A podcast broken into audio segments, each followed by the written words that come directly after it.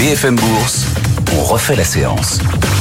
Alexis Albert pour DNCA ce soir nous accompagne. Bonsoir Alexis. Bonsoir. Et encore une hausse. Donc pour notre CAC 40, c'est vrai, on, un peu plus près des étoiles, c'est la chanson un peu plus près des étoiles. Absolument, je la vois bien. J'entends bien. On est très proche des, des 8000 points effectivement sur le CAC 40, 52 points euh, en dessous. On continue de suivre cet aimant des 8000 points, l'anapurna des investisseurs, 8000 euh, sur euh, le CAC 40, avec, c'est vrai, des publications d'entreprises qui portent ces records. C'est la bonne nouvelle, hein, c'est qu'on a des records sur plein d'indices grâce à ce que nous annoncent les entreprises. C'est du dur, quoi, c'est du solide. Et aujourd'hui encore, on a des publications qui sont saluées, par exemple celle de Bouygues. Bouygues gagne 8% en clôture. Euh, tout à l'heure, Kathleen Gaillot pour Kepler nous disait 8%, c'est bien, bien sûr, la publication, les perspectives sont positives. De là à progresser autant, peut-être que le marché est dans l'excès. Est-ce que vous partagez ce sentiment sur la hausse de Bouygues ce soir? D'une manière générale, c'est vrai que ce qu'on constate, c'est que les, les, réactions sont assez, euh, assez épidermiques. Des fortes hausses, des fortes baisses, on en parlera peut-être tout à l'heure. Euh, Bouygues, il y a quand même plusieurs éléments. La première chose, c'est que euh, on a une division euh, qui est en train de, de, créer un futur, un futur champion, c'est Equance.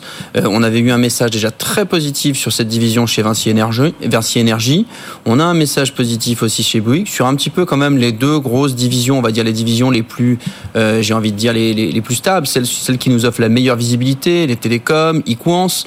Euh, on a une réaction qui est très très forte. Néanmoins, on a aussi une valorisation qui est relativement restreinte pour Bouygues. Regardez sur 5 ans, on a un titre qui est finalement peu ou prou au niveau euh, de son cours de bourse d'avant Covid. Euh, avec pourtant à peu près 20 euh, à 30 des bidas en plus. Donc oui, aujourd'hui c'est un petit peu épidermique, mais enfin en même temps ça compense peut-être certains excès de sous-valorisation des trimestres passés. Il y a le dividende aussi qui progresse.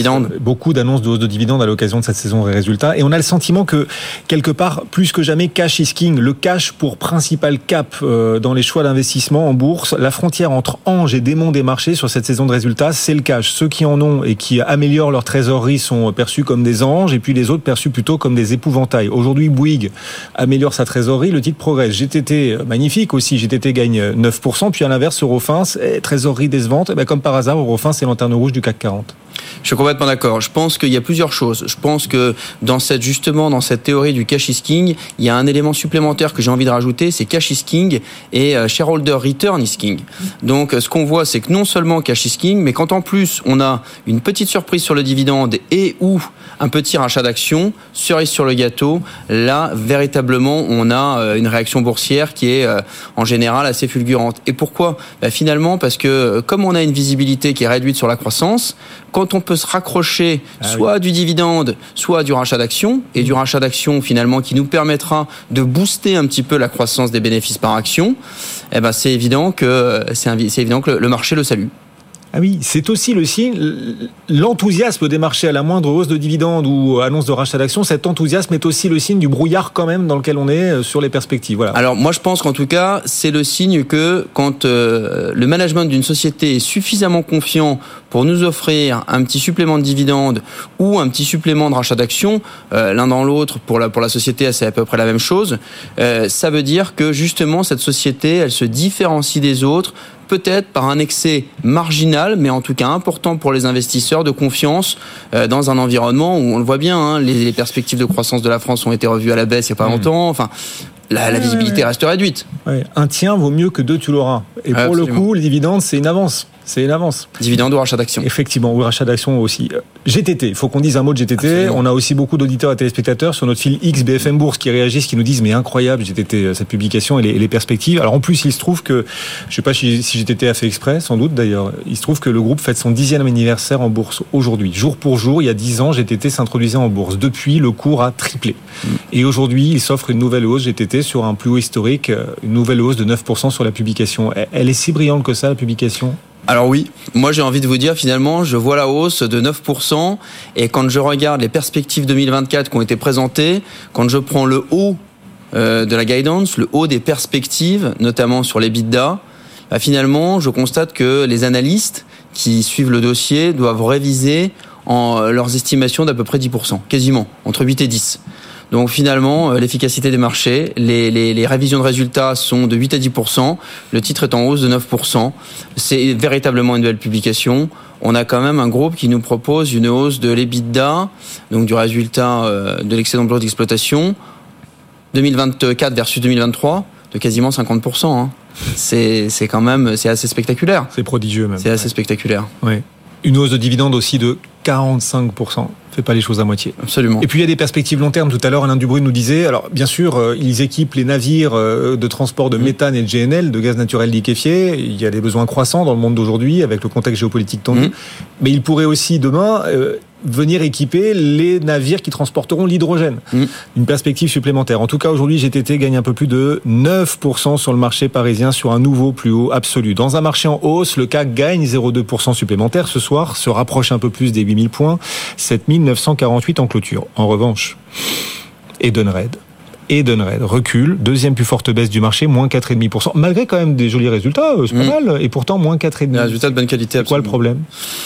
Je pense que ce qui est un petit peu surpris, c'est un message. Euh, alors là aussi, hein, on est toujours, on marche sur la ligne.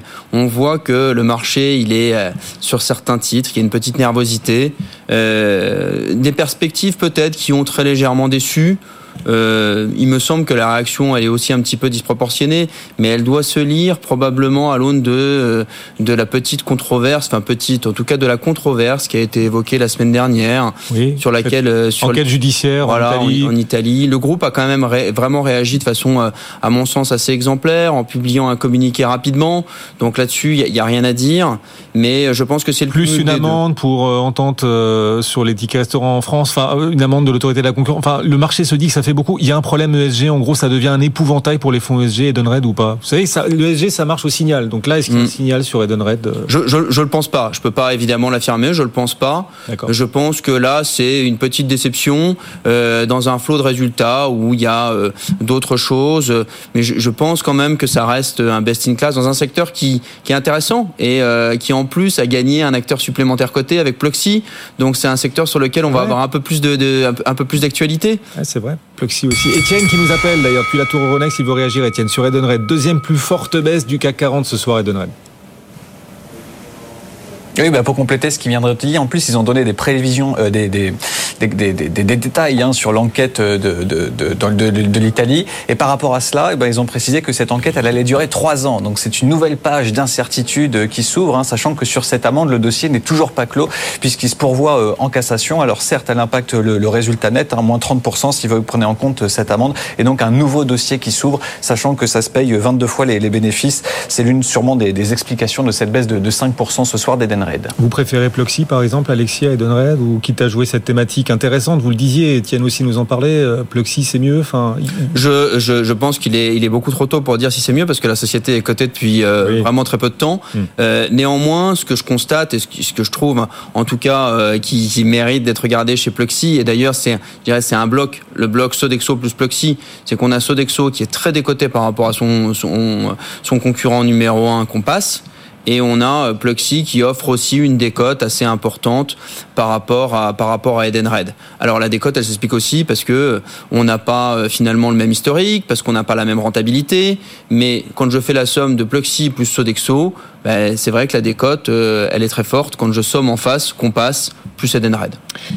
Ce soir, on est ensemble en direct, bien sûr. Il est 17h50. Ce soir, le CAC 40 gagne 0,2% en clôture. Malgré une petite baisse à Wall Street, on est le 27 février. C'est normal. Il se trouve qu'historiquement, le 27 février est pour le S&P la pire séance du mois de février, à chaque fois. Oui, oui, oui. Ah en moyenne, le S&P 500 perd le 27 février 0,24%. Euh, eh bien, figurez-vous que le S&P 500, en ce 27 février 2024, perd 0,04%. Voilà, donc il fait mieux que d'habitude, ah, mais enfin toujours est-il que le 27 février généralement n'est pas une belle date pour euh, pour Wall Street et ça se confirme ce soir. Wall Street en petite baisse, le CAC 40 qui résiste et surperforme plus 0,2% en clôture. Le DAX s'est offert un nouveau record historique tout à l'heure.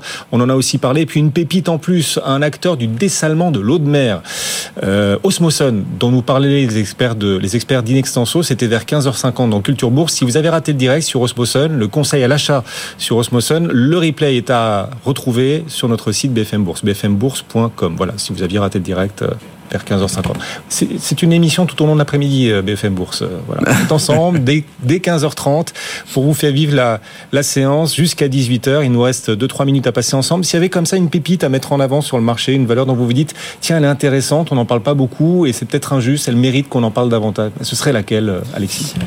Moi, j'ai envie de, de, de, du coup de vous parler d'une petite société qui a été introduite en bourse il y a très peu de temps, euh, une société qui s'appelle euh, Athènes Aéroport, les aéroports d'Athènes. Ah oui, facile à Euh, comprendre. voilà, facile Voilà. à comprendre, Oui. le business model. Euh, c'est une société introduite en bourse très récemment. C'est une société qui nous offre une croissance forte puisque c'est une croissance à, à deux chiffres, comme on dit, donc euh, d'une dizaine de pourcents. Euh, c'est aujourd'hui un groupe dont euh, le trafic est revenu 10% au-dessus de son niveau euh, d'avant Covid. Donc c'est quand même assez, euh, c'est suffisamment euh, significatif pour le pour le mentionner, puisque c'est pas le cas de, de tous les aéroports dans le monde. Et puis euh, c'est un pays qui reste aujourd'hui particulièrement attractif, justement sur la thématique du sur la thématique du, du tourisme. Donc voilà, je trouve que c'est et c'est c'est un groupe qui qui comme on dit qui coche pas mal de cases. Ce que je viens de dire, c'est-à-dire la croissance, la dynamisme, la dynamique, et puis en plus, comme je sais que vos auditeurs sont souvent euh, à l'affût de, de, de petites et moyennes capitalisations, là on est complètement dans la thématique. Bah voilà, une idée, c'est de la diversification. hein, on le dit euh, à chaque La- fois. Idée de diversification, comme euh, cet acteur du dessalement d'eau de mer dont on parlait tout à l'heure, euh, ultra diversification, un groupe très petit, très très euh, volatile. Et puis notez aux États-Unis un autre titre volatile qui gagne 91% ce soir. Ce groupe est un acteur de la santé qui va peut-être venir concurrencer les acteurs de l'anti-obésité. Vous savez, la Lilly et Novo Nordisk. Eh bien, il se trouve que Viking Therapeutics a euh, passé, franchi avec succès les essais cliniques de phase 2 pour son traitement de l'anti-obésité. Viking Therapeutics à Wall Street gagne 91%. On en parlait avec John Plassard aussi tout à l'heure. Pareil, le replay est disponible. C'est très riche. hein. Beaucoup d'actualités de marché aujourd'hui. Très intéressant à suivre. Bon, euh, l'essai clinique de phase 2, c'est une chose. Il y aura aussi la phase 3 ensuite et on verra si le groupe transforme l'essai. Mais le marché se dit peut-être, certains investisseurs se disent que dans la bataille de l'anti-obésité, un trublion pourrait finir par surgir face euh, aux géants. Il y a eu un petit impact sur Novo aujourd'hui. Et Novo Nordisk qui sont en baisse, vous avez raison. Sur Lilly, Ouais, Novo recule. absolument. 1%. Novo et, Novo et Lilly ont été impactés par cette annonce. Ouais. Et là, Lilly perd euh, 0,6%. Il semble quand même qu'il y ait la place pour trois. On verra à suivre. Et on verra si le troisième, ce sera celui-là ou si ce sera un autre. On a aussi AstraZeneca qui développe des solutions. Bref, c'est euh, un marché d'anti-obésité absolument gigantesque et dont on aura l'occasion de reparler. Merci beaucoup Alexis. Alexis Merci. Albert, DNCA, régulièrement à nos côtés.